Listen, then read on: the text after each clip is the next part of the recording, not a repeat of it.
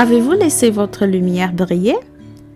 Bonjour, bonjour, que la paix de Jésus envahisse nos cœurs en cet instant. Un nouvel épisode est à l'antenne et aujourd'hui avec le commentaire de notre chère Melissa de Santos.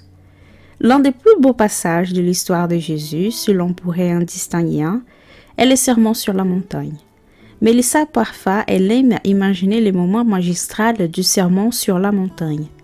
À travers l'esprit d'Amelia Rodriguez, la nature était en totale communion avec le Christ. Elle a décrit en poésie l'atmosphère des lumières des séjours célestes à travers la psychographie de Divaldo Pereira Franco dans le livre Primícias do Reino, Prémices du Royaume, pas encore traduit en français. Dans l'air planait quelque chose de spécial. Le bleu doré des cieux s'y mêlait au vert brûlé de la terre. Et une brise légère venait de la mer. Dans sa grandeur particulière, la montagne est aussi un symbole. Les fils de l'homme qui descend vers les hommes, surmontant les difficultés du plongeon dans l'abîme, et l'homme qui monte, conduisant les hommes par-dessus les falaises déchirantes jusqu'au sang de Dieu.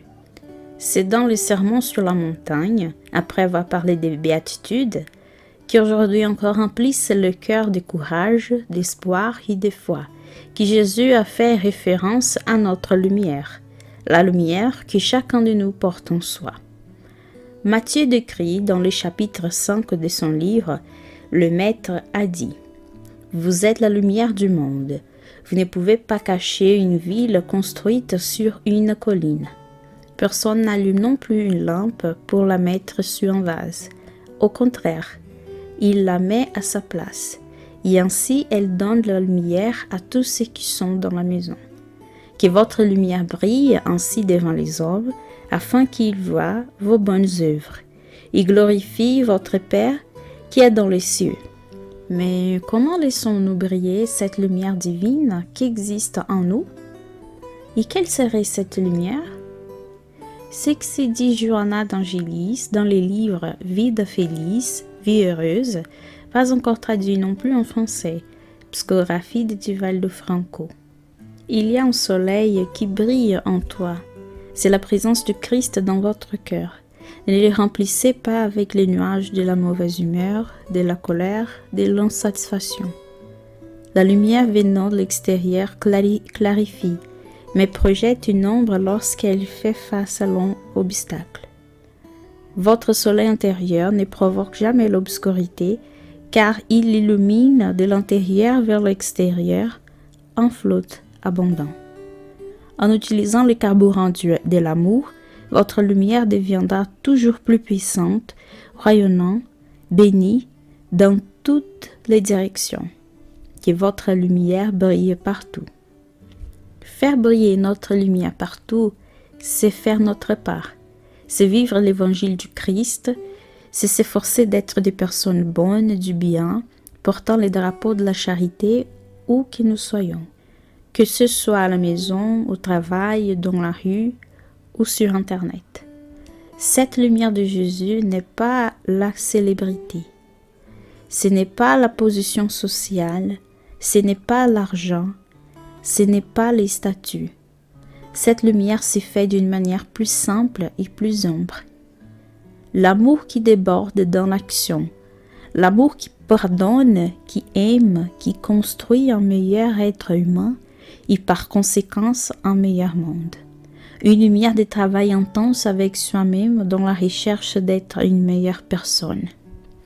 Faire briller cette lumière divine, c'est garder la foi, croire en la miséricorde de Dieu, apporter l'espoir, tendre les mains pour aider son frère des routes, mais aussi s'accueillir soi-même dans les découvertes, les acceptations et les transformations du processus de connaissance de soi. Aujourd'hui, nous pouvons nous considérer comme des petites étincelles, cherchant entre et réussite à éclairer notre chemin et celui de notre prochain.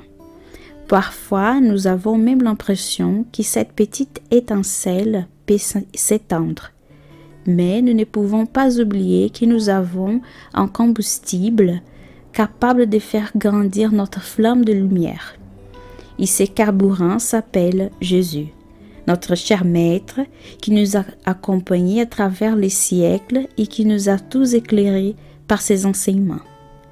Jésus est le ciel pour nous guider, pour nous réchauffer. C'est en lui que nous devons nous inspirer, suivre ses traces pour faire briller de plus en plus notre lumière.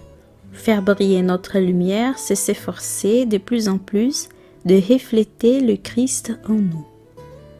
Comme le dit Emmanuel dans la préface du livre La vigne de lumière, psychographie de Chico Xavier.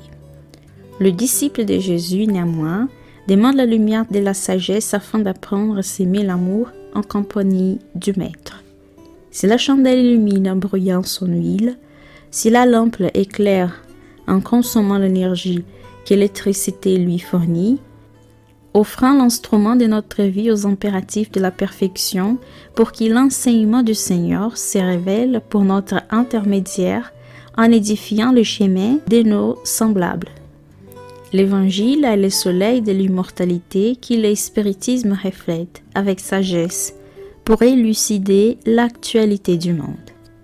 Que brille votre lumière, a proclamé les maîtres, cherchons à briller. Voilà ce que nous répétons.